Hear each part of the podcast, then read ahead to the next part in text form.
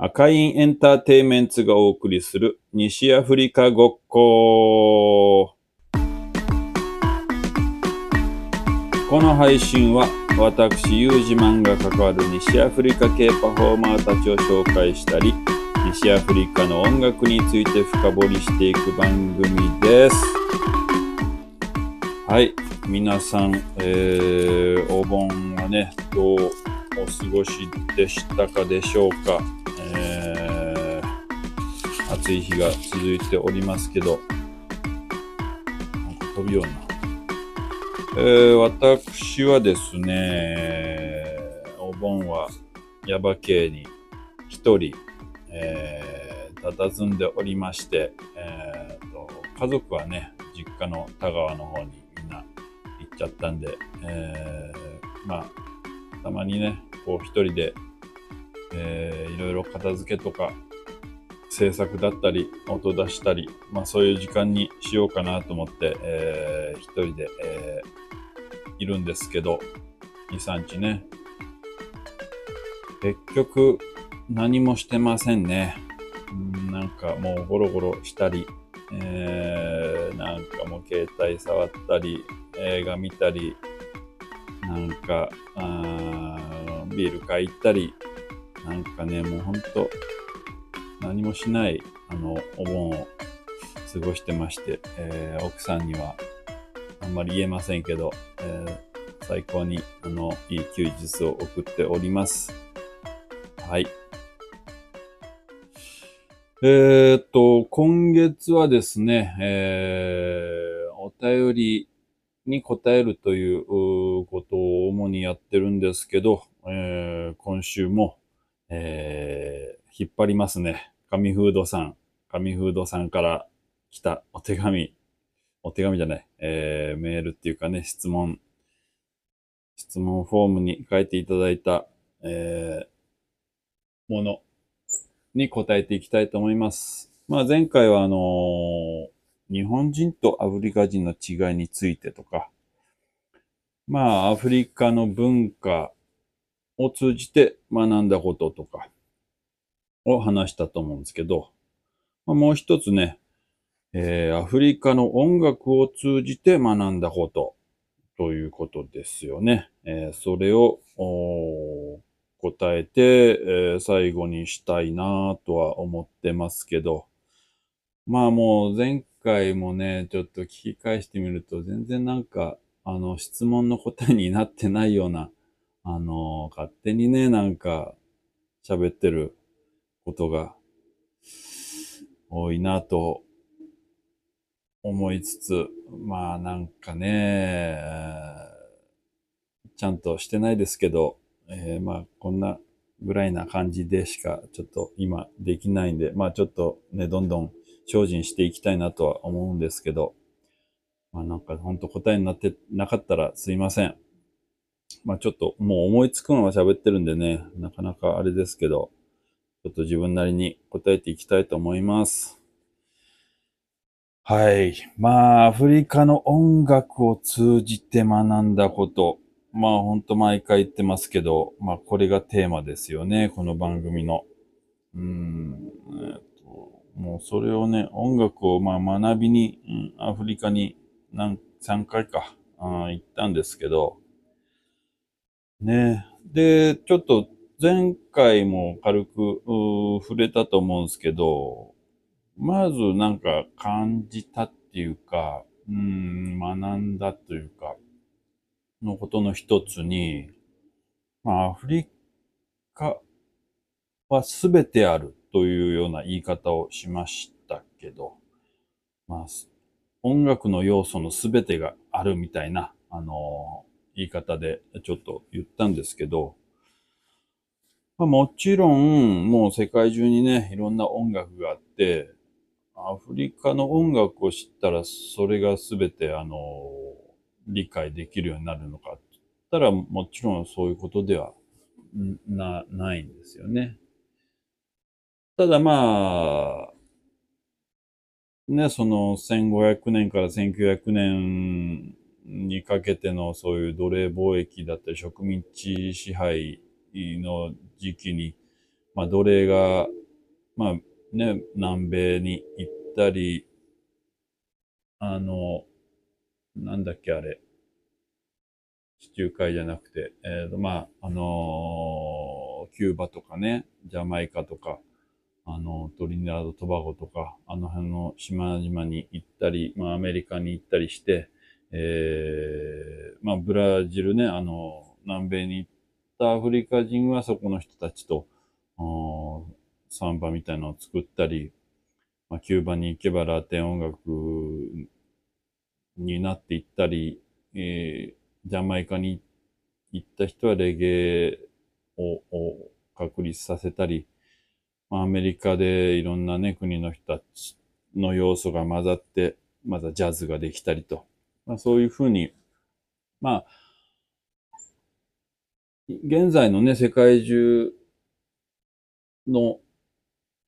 まあ、ポップスとか、あの、現代音楽にも、やっぱりそういうアフリカの地っていうか、アフリカの音楽のエッセンスっていうのは多大なる影響を与えてるとは思ってますね。まあそういう観点からは、えっ、ー、と、まあ、アフリカがルーツであ、あるということも一つ言えると思うけど、さっき言ったみたいに、その世界中の音楽ををね、理解できるっていうこととはまた別の話なんですけどね。だからもう、まあ、例えばサンバがね、昔アフリカ人が、の奴隷が行って、向こうの人たちと融合して、そういうサンバとかの音楽ができたって言っても、僕にはそのサンバのノリっていうのはあまり表現できないですね。同じくキューバの音楽とか、レゲエであったり、まあジャズのスイングの鉛であったり、まあそういうね、あの、それぞれの鉛とか癖とか雰囲気っていうのを表現するには、やっぱりそれぞれのその地域の音楽をしっかり、あの、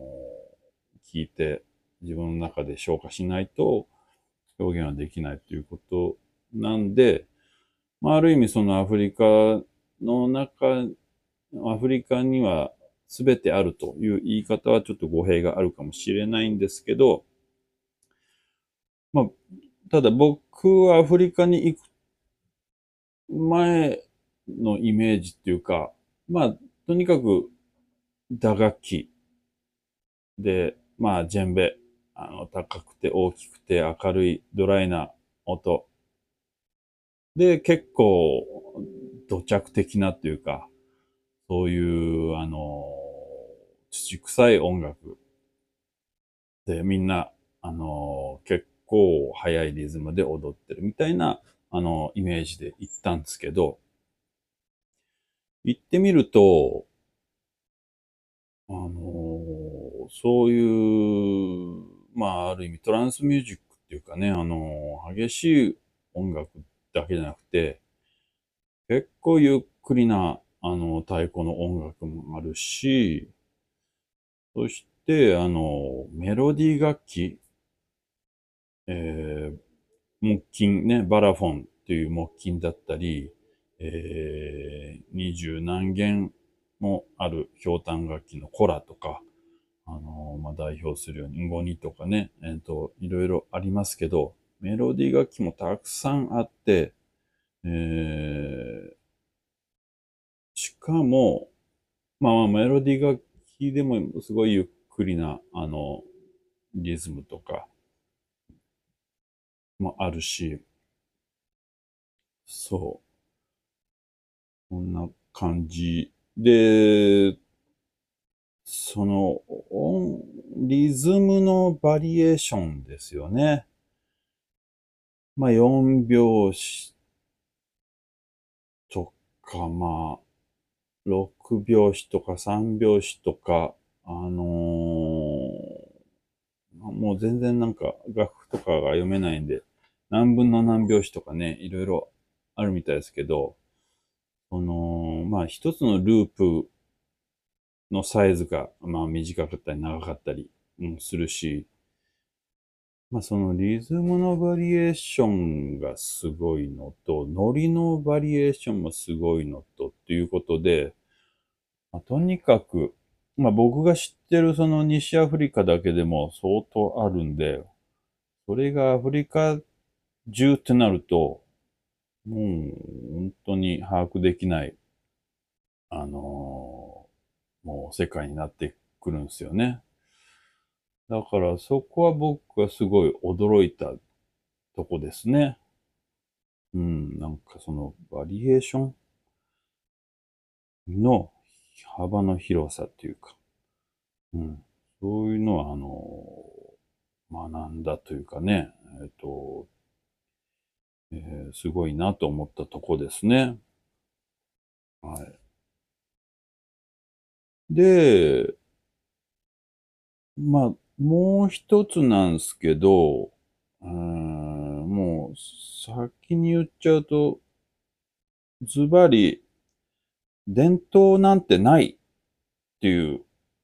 ことなんですよね。まあ、ない、これびっくりマーク、ハテナマークみたいな、あの、とこなんですけど、最初ですね、僕がジェンベを始めた1998年か。まあ、セネガル人の人に、えー、ちょっと習って、その後、1年後ぐらいにママディケーター先生のギニアワークショップに、えっ、ー、と、2ヶ月ぐらい行って、50曲ぐらい習ったんですよね。で、まあ、それぞれの、まあ、いろんな曲が農業の時の曲だとか、儀式の時だとか、結婚式だ、満月の時だとか、まあいろいろ、あの、曲が、いろいろそのオケージョンによっての曲があるんですけど、で、その曲ごとに、えっ、ー、と、ね、ドゥンドゥンって言って、あの、バチで叩く、大中小の、あの、バチで叩く楽器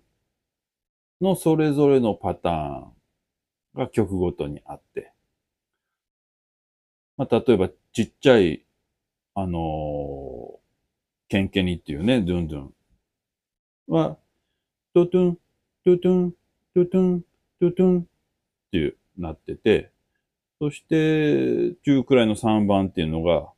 テンテンテンテン、チャチ、テンテンテンテン、チャチ、テンテンテンテン、チャチ、テンテンテンテン、チャチってななってて、で、大きなドゥンドゥンパ、ドゥンドゥンバっていう大きな楽器、ドゥンドゥンが、ババンババン、ババンババン、ババンバンバンバンババンババンババンとかいうあのパターンで。で、ジェンベはタトゥタ、タトゥタ、タトゥタ、タトタとか、タ、タトゥタ、タトゥタ、タトゥとか、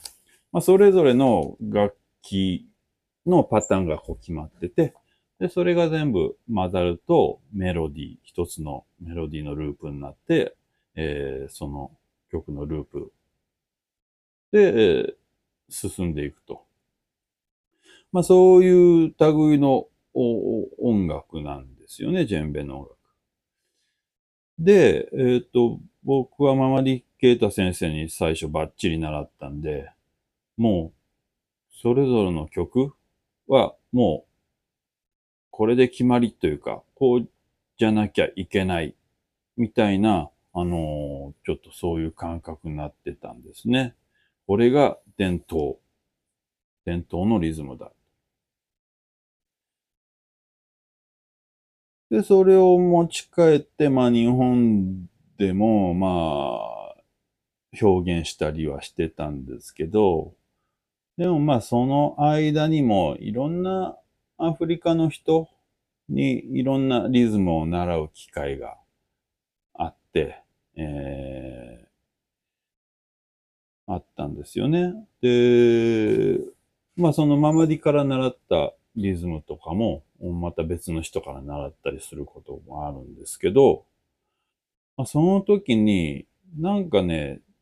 若干違うんすよね。ママディが教えてくれた、あの、やり方と。ちょっとそのちっちゃいケンケニのパートが違ってたり、3番のパートが違ってたり、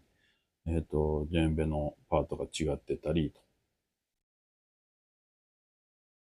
で、また他の人になるとまた微妙に違ってたり。それと、あと歌も習うんですけど、みんな、そのリズムに対して歌う歌が違ってたり、まあ、言葉も違ってたりとか、いうことをいろいろ、あのー、経験して、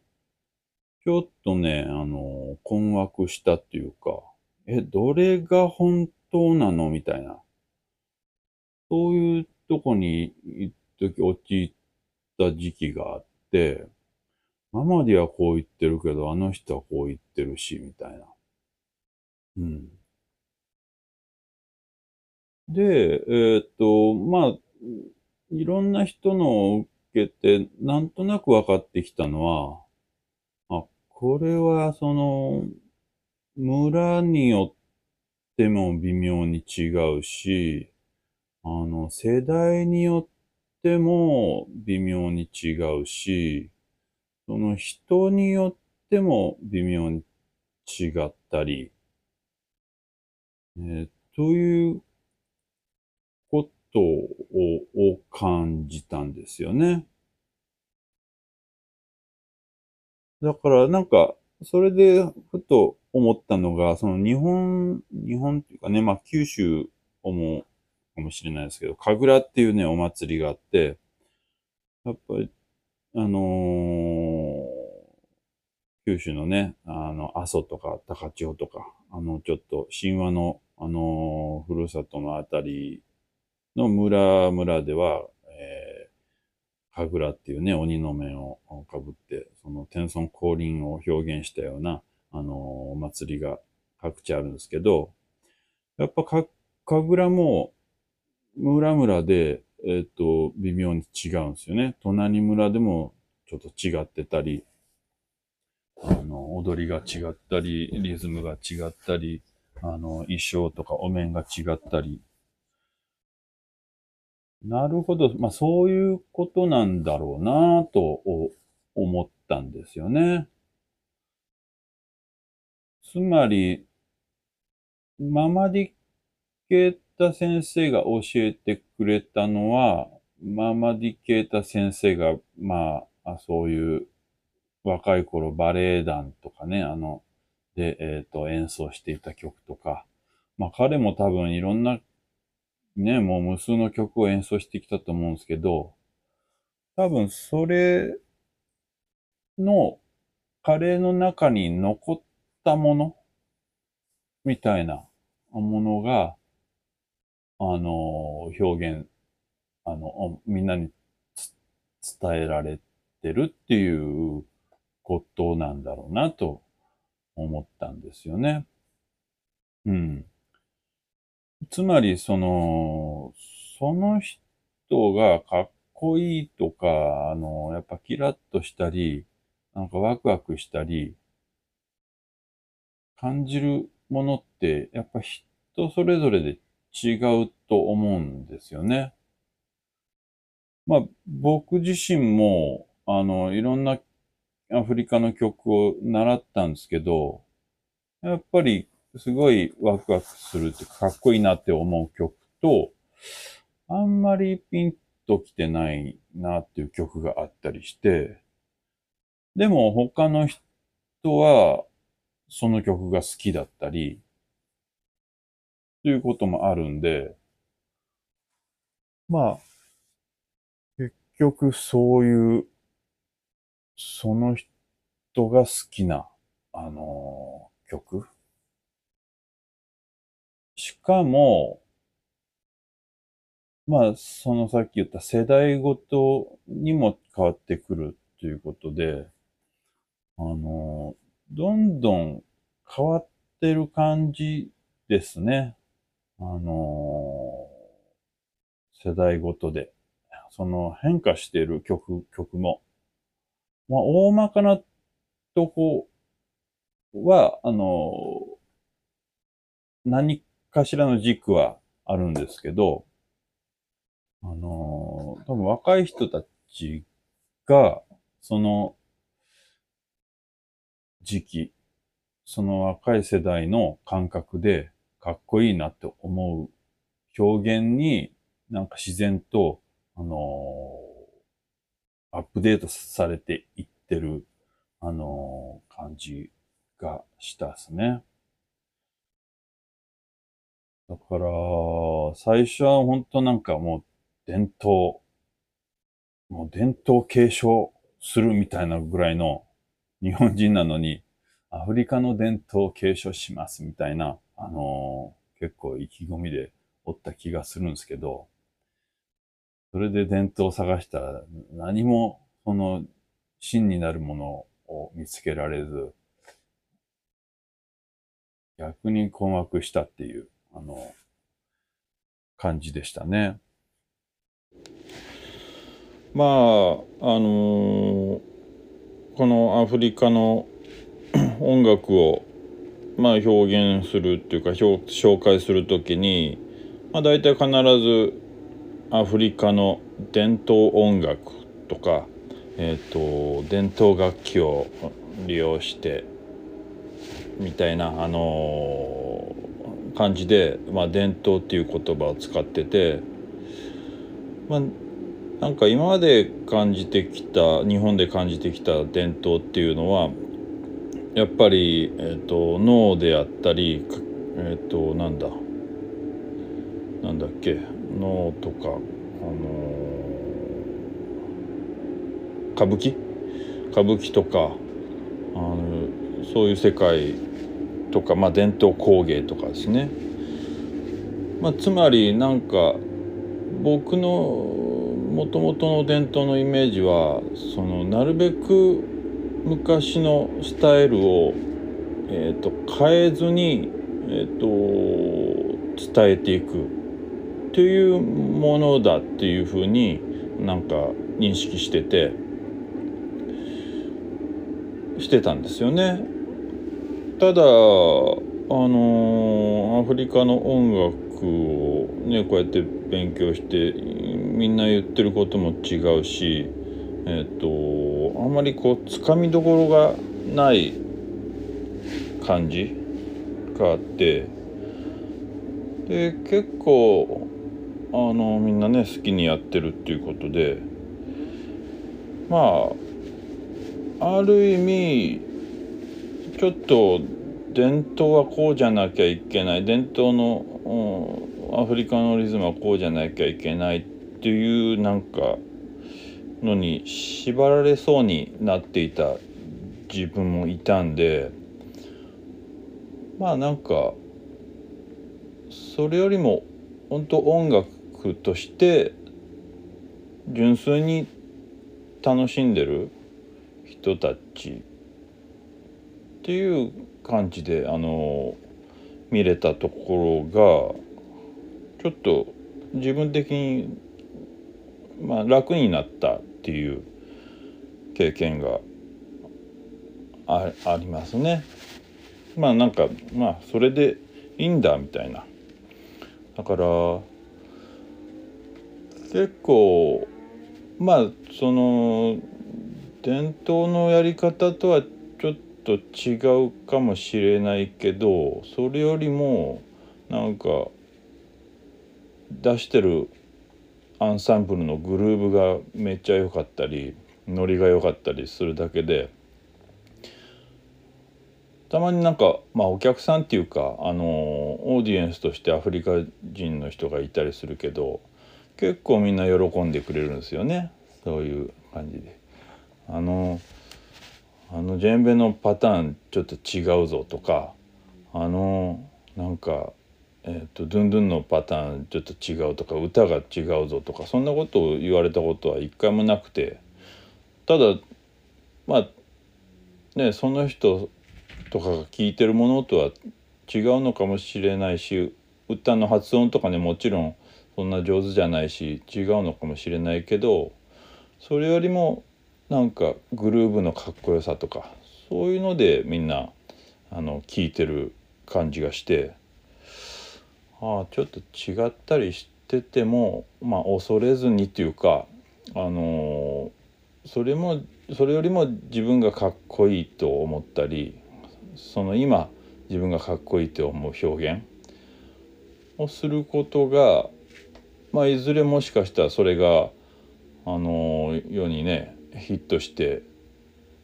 みんながあの表現するようになったりするとそれが伝統になると、あのいうこともあるんじゃないかなと思ったりもするし。そうただあの日本とその違うなって思うところはあのその昔からのその伝統音楽とか伝統アートって呼ばれるものをまだ若い人たちもやってるんですよね。つまりその太鼓のアンサンブルジェンベとかドゥンドゥンのアンサンブルも今も若い人たちがバリバリ表現してるしあのしかも形が変わってるしもうちょっと解像度が上がってる感じとか、まあ、スピードも結構速くなってたりフレーズもあの複雑になってたりもするんですけどそういうふうにいまだにその伝統楽器を使って新たな表現をしている人たちが若者がたくさんいるっていうところは日本とちょっと違うのかなと思うんですね。まあ日本の、まあ、まあどこまでを日本のっていうかっていうとこですけどね。まあ能とか歌舞伎っていうのもその江戸時代とかまあまあ分かんないですけどどっかのピリオドのあの音楽だっただろうしもっと昔のねあのもう弥生時代とか縄文時代とかそういう時にはまた全然今の日本の伝統と呼ばれるものとは違う表現だったかもしれないですけどただ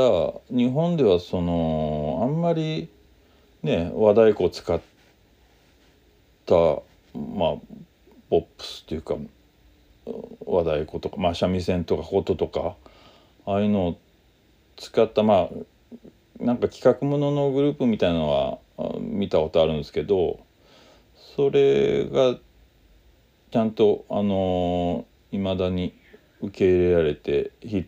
トっていうか喜ばれてるっていう場面は日本ではあんまり見ないなって思うんですけどねそこがなんかアフリカは素晴らしいなって思うとこでもありますね。はい。まあそんな感じですかね。まあ、あのーつまり、著作権みたいなものっていうのも、まあ、もともとはないというかですね。まあ、これもやっぱ、えっと、世の中がこう、商業的になってきたり、やっぱお金が絡んできたりすると、えー、そういう意識は強くなっていくものだろうと思うんですけど、まあ、もともと、まあね、日本もそうだっただろうし、もともとないものだと思うんですよね。ないものっていうか、まあ少ないものというか、まあ著作権のそういう、どこまでよっていうラインも時代によって変わってきてると思うんですけど、まあ例えば、あのー、僕は、あの、ギニアのね、ヤンカリっていうリズムがあって、ヤンカディ。えー、それの歌、そのリズムに乗せて、ドゥニヤマっていう歌を歌ってるんですよね。それはあのー、今亡きバラフォニストのアブドゥ・バングラ君から、えっ、ー、と、教えてもらった歌なんですけど、なんか、えー、時を得て、まあ少しずつね、まあ YouTube とかもあるし、いろんなあの情報を得てくると、どうも、これは、あの、エトワール・デ・コロンティっていうギニアの、えー、とグループが歌ってる歌なんじゃないかなということを、なんか、うすうす感じ出したっていうか、そういうふうに、あの、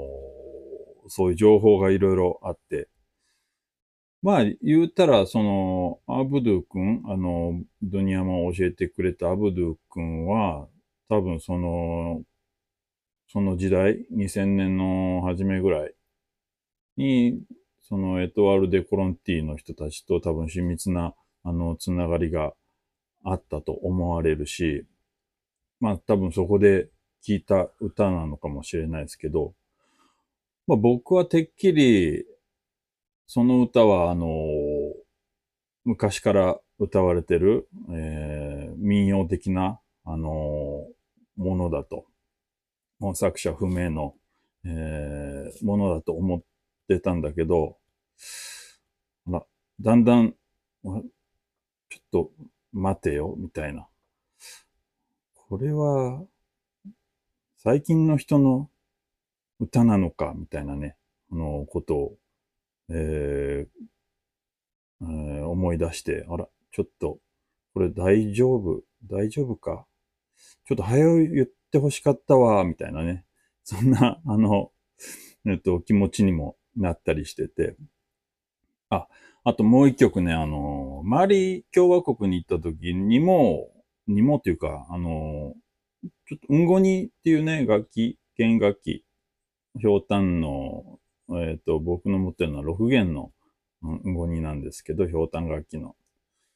それを習った時に教えてもらった歌が、えっ、ー、と、カンベソゴマっていう歌で、えー、それも、ゆくゆく、あの、いろんな、あの、情報が入ってくると、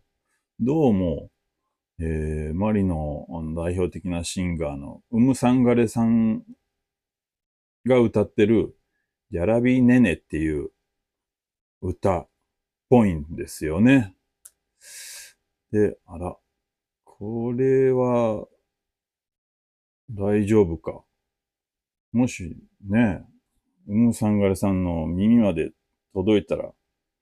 何あんた私の歌歌ってんのよ。ダメよ、みたいなこと言われるんじゃないかな、みたいなね、ことを考えたり。まあまあ、それぐらい、あの、伝わ、ね、彼女に伝わるぐらい広まってくれたらもう、言うことないんですけど、まあ本当もう、でもね、もう怒られたら素直にすいませんって言います。ね。ごめんなさい。えー、ちゃんと、あの、あなたの曲ですって、えっ、ー、と、言いますと。まあまあ、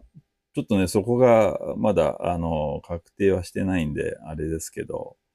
まあどうもそういうノリで、あの歌をね、二人とも教えてくれたんじゃないかなとまあ、つまり、なんか、結局そういう感覚で、えー、まあ、著作権っていうかね、とにかくみんなが気持ちいいものが、えっ、ー、と、伝わっていく。まあ、例えば僕がそのね、ドゥニヤマをずっと歌ってたら、それが広まって、まあ、それが伝統になっていったりするとか。いろんな人が、あの、歌うことによって、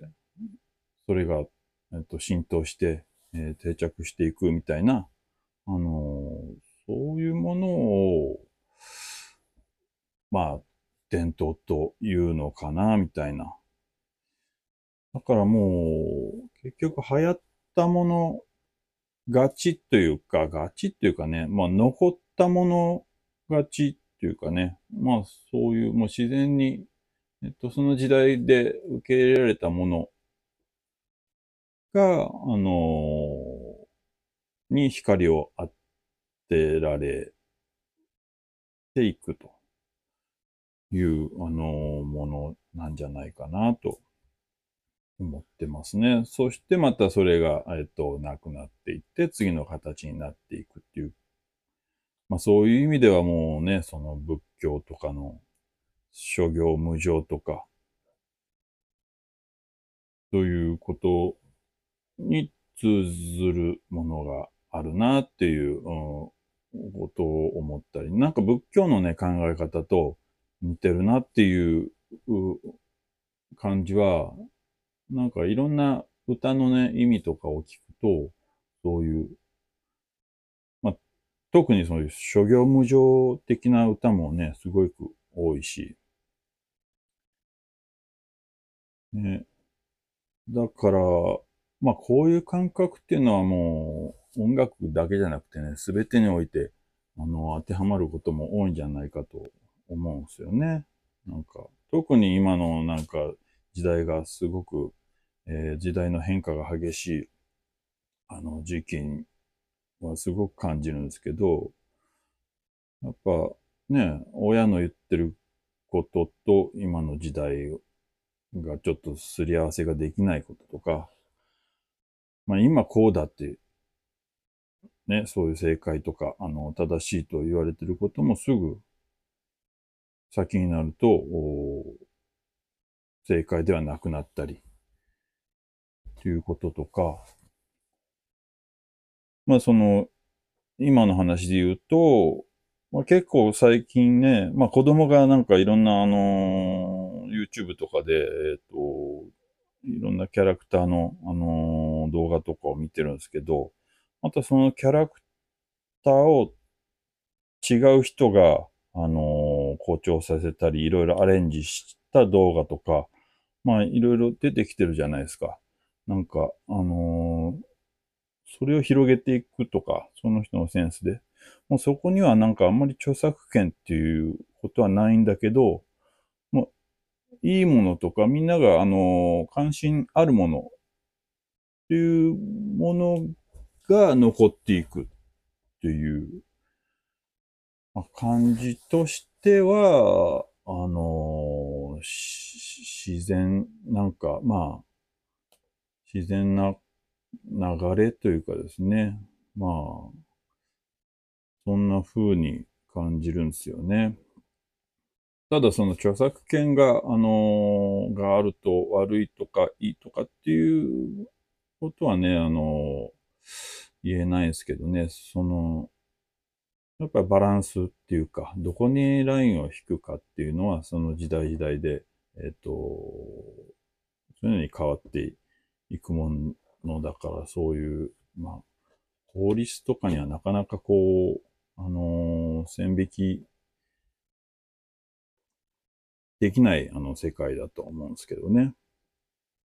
多分まあリスペクトを持ってっていうかもう大好きすぎる人が表現してまた形を変えて広がっていくみたいな、まあ、そういうものなんだろうなっていうのをアフリカの音楽から学びました。はい。まあ音楽についてですけどこれはまあ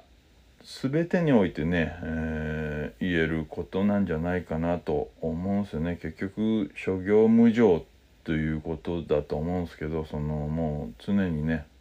あの変わっていくものだということですね。ただまあつかみどころはないけどまあさっき言ったみたいに若い人たちもまた形を変えつつもあのー、太鼓で表現していったりしてるんで、まあ、脈々と伝統っていうその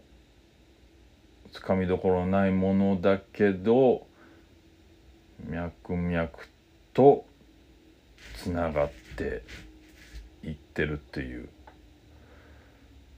そういうののなんか自然な姿っていう